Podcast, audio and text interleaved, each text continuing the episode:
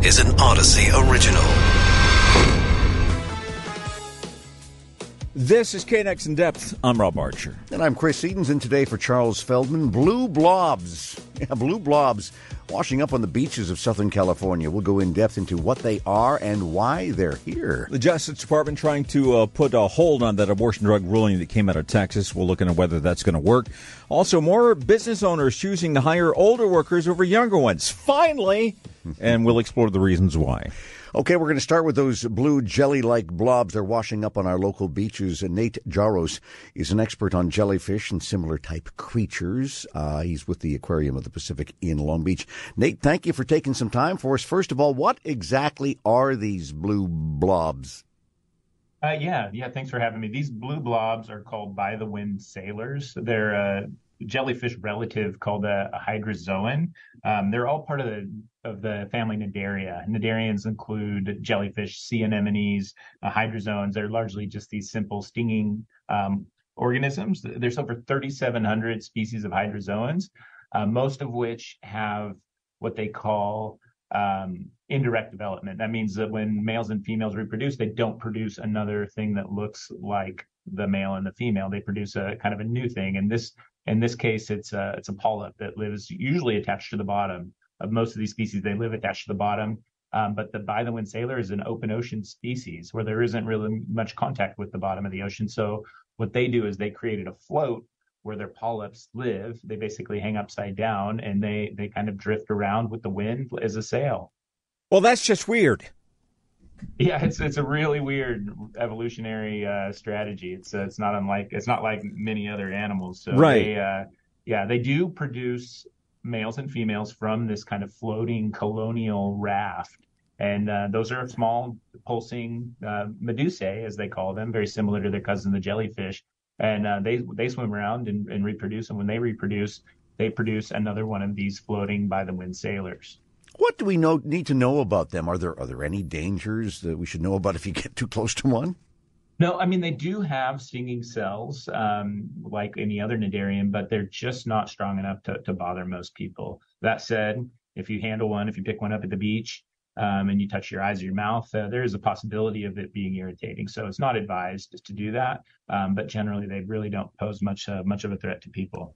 Yeah, and you know what? What I found weird was uh, hearing the stories about this. People uh, not knowing what this is. They see it washing up on the beach. It's a blue thing. What blue stuff? What is this? And people saying, "I don't know what that is. Let me go touch it." Right, exactly. That's our nature, right? As people, to, see, to touch it and feel it and see what it is. Um, in this case, yeah, it might be slimy, it might be gross, especially if it's been di- dead on the beach for a while, but it, it really isn't going to pose much of a risk. Um, they they are uh, it isn't uncommon for the spring and early summer for for these uh, mashed beach strandings of this uh, species. Um, they just come uh, come on shore with the with the onshore wind that are typical during this this time of year. So uh, in many cases, they wash ashore by the millions or even billions um, from Southern California all the way up the coast. Well, I was going to ask you how do they get here, and I guess you more or less explained that now. But are, so these creatures are out there, uh, out in the middle of the ocean, and it's just certain times of the year they'll get pushed into shore, right? Yeah, I mean that's I mean their name implies they uh, they are by the wind sailors, and they uh, they just move with the wind currents. So they uh, they'll go with the prevailing wind, and um, without any control of their own, they'll just be washed up into shore in many cases, like we're seeing right now. And uh, thank you so much for taking the time to talk with us today, Nate uh, Jaros, expert on jellyfish, these blue uh, blue blobs, which is a great name for a band. I think I'm going to steal so. that. The blue blobs, the blue blobs, uh, washing up on the shore. So yeah, if you see something strange and uh, unknown and you don't know what it is, maybe uh, kind of curtail that thought of like, I'm going to go touch it. Yeah, just leave it alone. the Justice Department filing a request with an appeals court to try to put a hold on the ruling by a judge in Texas last week, ruling that eliminated FDA approval of a long used abortion drug. Mary Ziegler is a reproductive rights expert at UC Davis School of Law. She's also the uh, author of the book Roe, The History of a National Obsession.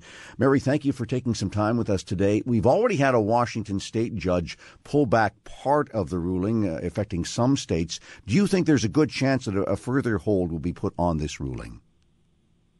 I mean, I would like to think so because the FDA has really been put in an impossible position. They've been asked essentially, on the one hand, to, uh, you know, treat mifepristone as an unapproved drug. On the other hand, to guarantee access in 17 states in Washington D.C. So you would think that we would get a hold in in the meantime until the FDA and the rest of us can sort out what's going on. I understand part of the objection to the drug uh, uh, from this judge is the idea that it was uh, not properly vetted and that there are safety concerns about it. But as I look into the figures, I discovered that there's another drug that the FDA approved uh, some time ago uh, that is uh, twice as deadly as mifepristone, and uh, whereas I, I think uh, there were one per, if I'm not mistaken, one per 100,000 deaths attributed to mifepristone, but uh, this other drug had two. So you know, technically twice as deadly, and that drug was Viagra. So when the argument is made that we we we want to pull approval for this drug because it's not safe, that also flies in the face of the fact that it's been in use for some. Uh, it's been approved 23 years ago. Yeah, I mean, it's really unprecedented. And if you can bring this kind of challenge for mifepristone, the, the message I think that's being sent is that if someone doesn't like the science and doesn't like the FDA's resolution of a matter, they can simply find one judge that agrees with them and try to get the approval yanked. And I, I, think that's one reason we've seen Pfizer and other drug manufacturers weigh in to say this this shouldn't be the way this outcome is ultimately handled. So it starts in Texas with one judge there. Washington State, another judge weighs in on it as well. Uh, in the end, is this the case that will eventually be decided by the U.S. Supreme Court? I think that's almost inevitable. Um, we can't. It's it's untenable for FDA to be under countervailing orders like this um, I think this case was designed to get to the U.S. Supreme Court by uh, the Conservative Alliance for Freedom that brought it. Uh, and I, I, think ultimately that they're going to get their wish insofar as the U.S. Supreme Court is, go- is going to get involved. Uh, what's your uh, prediction if this does go to the Supreme Court? I mean, you know, in the past, uh, uh, some people would presume that the court will take the conservative approach, and by conservative I mean not upset the apple cart too much. But uh, this, the makeup of this court is a little different this time, and they have shown a willingness uh, in the Roe v. Wade ruling to kind of overturn that apple cart. Do you think they'll do that uh, with this and uphold a national ban on this abortion medication? I mean, I'm I'm torn because on the one hand, you had in some ways a case that was tailor made for the Supreme Court because it exploits both the justices' hostility to mifepristone and um, their hostility to the administrative state in, in agencies like the FDA. On the other hand, this case is just beset with problems. The plaintiffs probably don't have standing. The statute of limitations is probably expired. Like there is with this as a vehicle. And so, it, really, there's a question here of whether there are kind of any boundaries to what this U.S. Supreme Court is willing to uphold when it comes to abortion. And if uh, this court is going to draw the line anywhere, or if instead, when it comes to abortion, it's going to be no holds barred. Mary is a reproductive rights expert uh, at UC Davis uh, School of Law.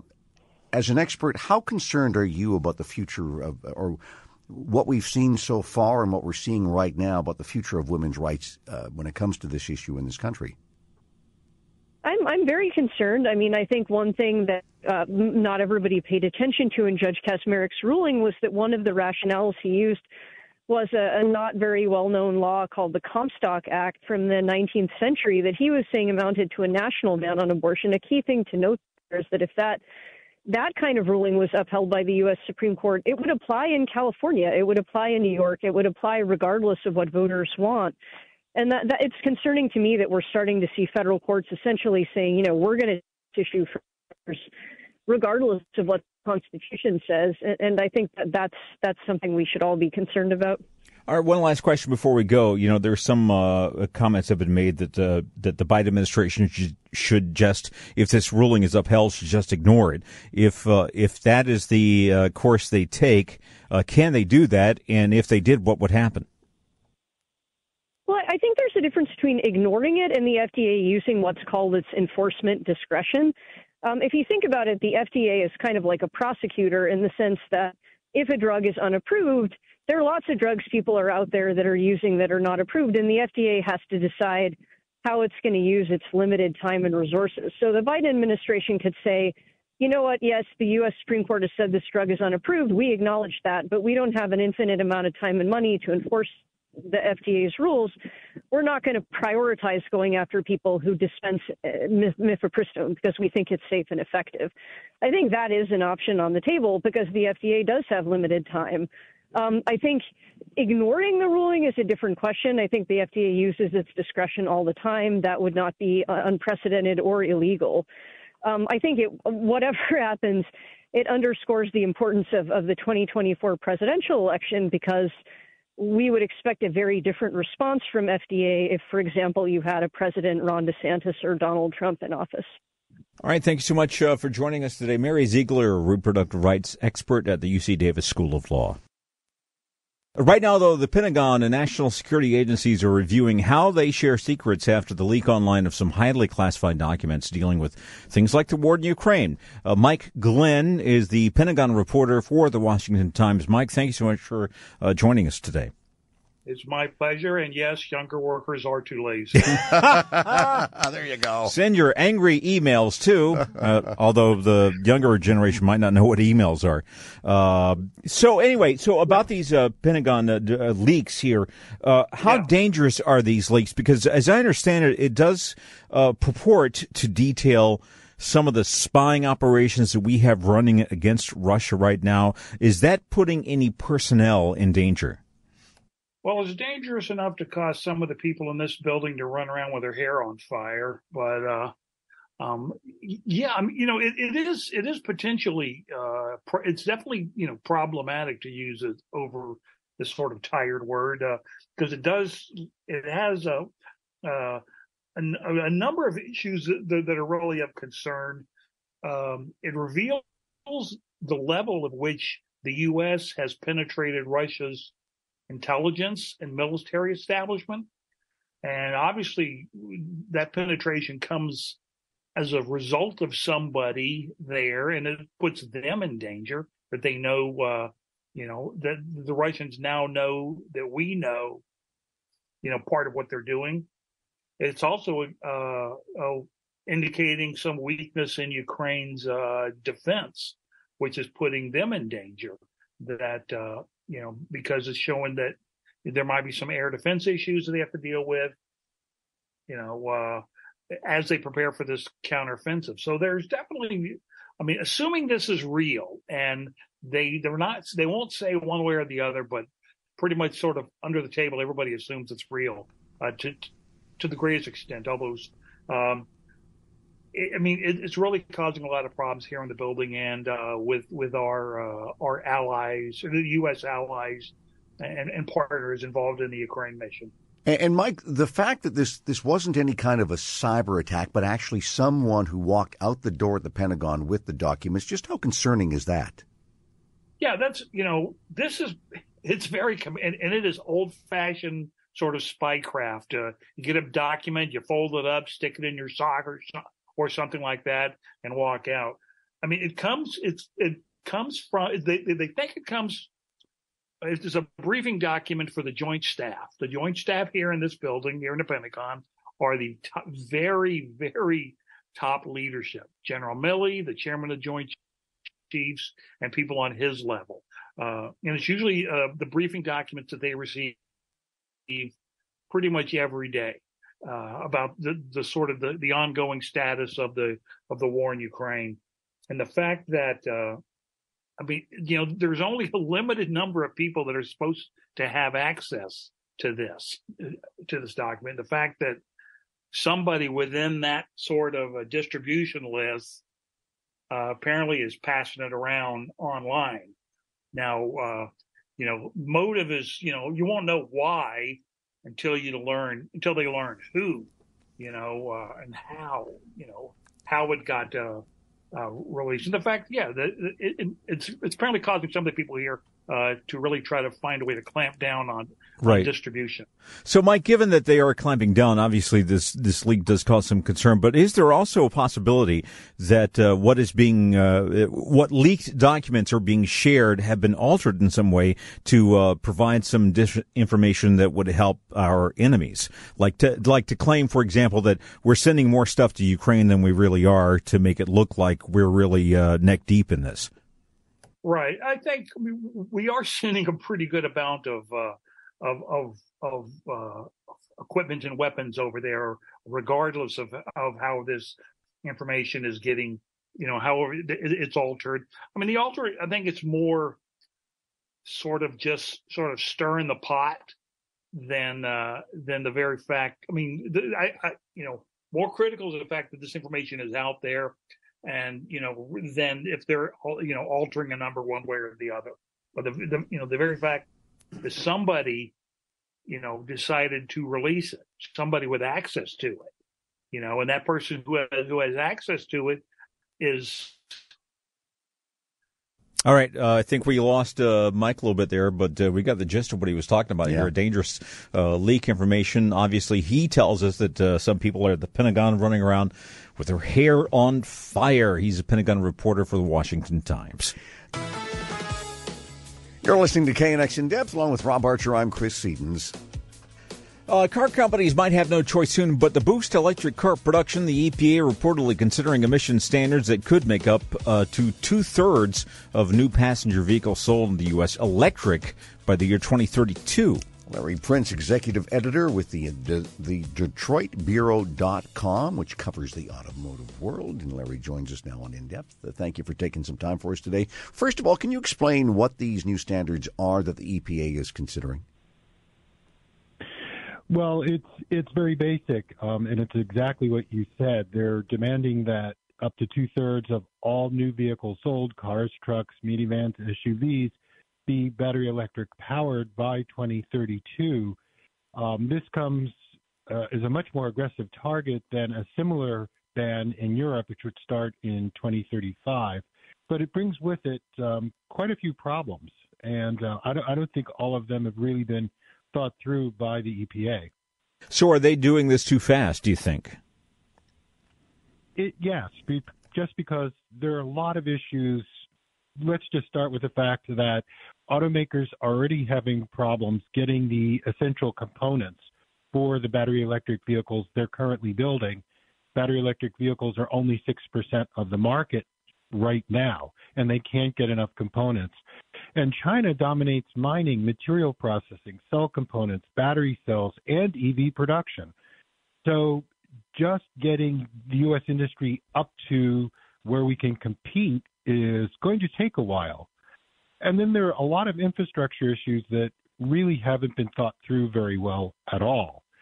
Um, and now I know, you know, listeners, I'm in Florida, but listeners in California certainly have had to deal with rolling brownouts or blackouts or issues of not having enough electricity. It's expected that in order to expand the high voltage transmission towers 10% by 2030, which will be needed, the cost will be somewhere around $40 billion. And that's just high voltage transmission. That's not talking about the permits and right of ways that need to be granted or the environmental studies that have to be done. It's also not taking into account all the step down power upgrades that have to be done so that once the power is, say, sent to your neighborhood, it can then get to your house. Then, of course, who pays for the transmission into your house or business? Because that has to be upgraded too. And that's thousands upon thousands of dollars. And that's for a house. We're not talking about the 40% of America that lives in an apartment building. None of this has been really well thought through, in my estimation. Well, Larry, let me ask you this then. Getting to the point where we as a country can compete when it comes to this, is there a more realistic timetable being bantied about amongst people in the automotive world about when this would more, make more sense to, to come out? Certainly, um, it's been very quietly stated by a number of people at a number of different automakers from all over the world that they see these hard and fast deadlines being pushed back once we get closer to them you have to keep in mind it will take a car company five years to design a vehicle from scratch. Um, a lot of car companies, such as Toyota, for instance, have yet to sell a car with an exclusive electric platform. They have typically, by and large, just been gussying up gas-powered cars and trans, you know, making them into electric cars, rather than using a dedicated platform. That's not to say that dedicated platforms aren't coming, but it's going to take at least five years. Well, they're already designing cars for 2028, and the deadline's 2032. Um, to have to stop now and rip up all the plans and start it over is an enormous undertaking. The last time the government um, dictated such an enormous change in the automotive fleet, which was the fuel economy standards in the 70s. You know, two of our three automakers almost went bank. Well, one did go bankrupt. Uh, Ford almost went bankrupt, and AMC ceased to exist. So this is a huge cost, and I don't think the full implications have been thought through. Uh, Larry, uh, you have a good point on that, but uh, also uh, just the other night I was uh, scrolling through some videos on YouTube, and I found this video from the '90s, and they were talking about the future of computing, and they said that soon after the year 2000 we're going to be wearing our computers, and they were showing off these designs of the things that goes around your neck, and you wear like a vest, and it's your computer, and you pull out a keyboard and you type on it. I mean, lo and behold behold, when we got to that future, we didn't, we weren't wearing our computers. We had them in our pockets, you know, with smartphones because they just did not foresee that, that so-called breakthrough. Now, isn't it possible that we are approaching some breakthroughs in battery technology, EV car technology? But then the drawback is, as you say, they've already got plans on the drawing boards for 2028. But are we, do you think that we're close to some more breakthroughs in battery and EV technology that we maybe uh, haven't uh, taken into account yet? Most definitely. I mean, the big one is solid state battery technology, and that could be a real game changer as far as some of the issues that I mentioned. The other thing is, you do have some car companies in Europe pushing to use e fuels, and e fuel is certainly a technology that is coming where they use um, clean energy to produce, you know, artificial carbon-based fuels. The um, it still produces some pollution, but a lot less than gasoline. Volkswagen Group, through its Porsche division and BMW in particular, are working on these fuels. And actually, a plant is being set up right now in Chile to produce such fuels and use them for racing or aircraft. So there are technologies coming that could limit some of the problems. The but the biggest problem is we've already put a hard and fast deadline in place now, it's just a law. It can be repealed. Um, so I imagine that it will be repealed because I live in an apartment building and I don't know where I'm going to plug in. There is there are no plugs here, and I live in a battery a mm. battery charging desert. Mm. Yeah, there you go. All right, thank you, uh, Larry. Larry Printz, uh, executive uh, editor with the DetroitBureau.com. Working for a living, there has always been a divide between younger and older generations. No different these days, especially when it comes to the workplace. And a lot of businesses right now, they're hiring older workers rather than younger ones. Here to explain why this is happening is Jessica Kriegel, a workplace expert at Culture Partners, and Kip Comforty. He owns two package shipping stations in Pennsylvania, recently recruited uh, some older workers. Uh, Kip, I'll begin with you. Uh, tell us why you think the older workers are a better deal for you you than uh, younger ones? Well, in a nutshell, the the work ethic that I have seen and what is displayed is I don't want to say far superior, but older employees get it. Work starts at nine, you're there at ten two. If at your end of your shift there's a little extra help needs to get done, you're not punching and running out. Um, I've been at this 19 years. I've I don't want to say struggled, but you are prisoner to your employees. And I had an opportunity about oh about a year and a half ago. Somebody approached me, and I took a shot at it, and it's been one of the best moves I've made. Okay, Jessica, Jessica, let's bring you into the conversation now as well. Uh, as a workplace expert, other than experience, obviously, what, in your opinion, do older people bring to a job that younger people simply don't?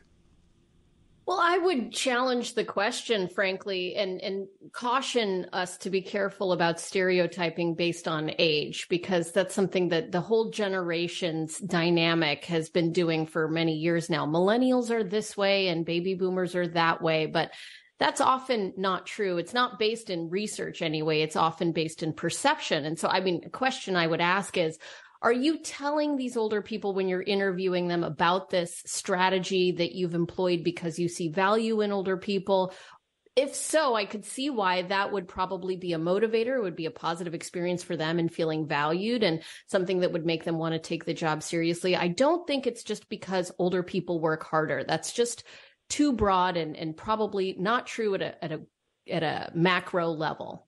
And you know, historically, older generations always look back to younger generations and say, you know, they're not as uh, they're not as uh, hard workers as we were, and we had to we had to march through a through mile of snow, snow, yeah. uh, five miles, and it was ten miles to get back home in a blizzard, and uh, you know, so there's there's that too. But Kip, now you said that that for you, your perception is that uh, your older workers are a, a more benefit for you, and and and Jessica says that might be a bit of a stereotype. Uh, how do you respond to that? Do you think it's just a stereotype, or, or do you think you could point at some hard and fast things that prove the case to you? It is. It is just. Well, uh, I'm going to say this. I think cell phones in general, although they're a great thing to have, um, they seem to become more of the younger workers' everyday everything. If it is not within reach, if it's not looked at every three minutes, it's it, it's a it is something that has kind of taken over a certain segment. And, and having three children, I, I see it, and I try to tell them to put them down, engage people. There's there's there's just less uh, communication with uh, some of my younger employees. And again, I've been at this for a while, um, and I've never really tapped into the older population segment looking for a retired person. I've never really looked to capture that, as I said, until one was brought to me and I was in the need and I said, yeah, that'd be great. And it worked out wonderful. And then the next person I looked to hire, um, I had an opportunity to get another person that was at a place for 35 years, was looking and hired him. And it's been fantastic. I mean, I, I again, I don't want to pigeonhole every young person. Do I have young people that work for me that are fantastic? Absolutely. It's just they're very few and far between. And again, these are the people that are coming in front of me. You know, I'm not curing cancer. I'm not. I have a retail business. Um, I'm looking for a very certain type of worker. Um, you know, the skill set doesn't have to be too crazy. I'm just looking for somebody to be able to communicate with the customer, look them in the eye, thank them when they're done, greet them hello when they come in, and it's uh, the the older worker population for me for the past year and a half has been a home run. Well, Jessica, let me ask you this: Could it be maybe that in certain professions, uh, older workers maybe excel more than younger workers, and maybe you take some jobs up in Silicon Valley, younger workers would excel much more at that than hiring an older person? I still think we're stereotyping, which is dangerous because what I would fear for Kip is that you're sending the message that young people don't thrive here as much as older people. And what will that do to your recruitment efforts in the future for people that aren't in that older demographic? And you were right, what you said earlier. I mean, Socrates, 2,500 years ago, was complaining about young people in his writing, saying they value chatter in the place of hard work. It's literally the same complaint we've had for 2,500 years as people. And many of these differences we're noticing are actually life stage issues and not generational dynamics. If you dig into the data about the differences, even data around technology use and adoption, it's not as different as people think uh, loyalty to employers. It's not as different as people think. Many of those things have to do with a life stage. If you've got older workers closer to retirement, have higher stakes for their financial future, that may create differences in behavior rather than young people who still have 50 years to save up for retirement. All right. Uh, thank you very much, uh, Jessica Kriegel, workplace expert at Culture Partners. Kip uh, Comforty owns uh, two package shipping stations in uh, Pennsylvania. Recently recruited some older workers there. He seems happy about that. Of course, the warning from Jessica is don't stereotype. Right. But uh, if you, you know, uh, it's just it's so much easier for the older generation you were in to look back at the younger generation and say, "Look at you kids, always looking at your phones and yada yada and everything." But then, but that said, we have done this story on the air before, where there are members of the younger generation who want to get away from their phones, and so they're getting not smartphones, but dumb phones, like Yeah, the old phones yeah, that, that will only make phone calls. Right. They can't browse the internet, and they, they want to get away from this. Mm-hmm. So I think Jessica has a very good point that you mm-hmm. want to be careful about stereotyping. Mm-hmm. Well, that's going to do it for In Depth today. Thanks so much for listening. We'll uh, do it again tomorrow at 1 p.m.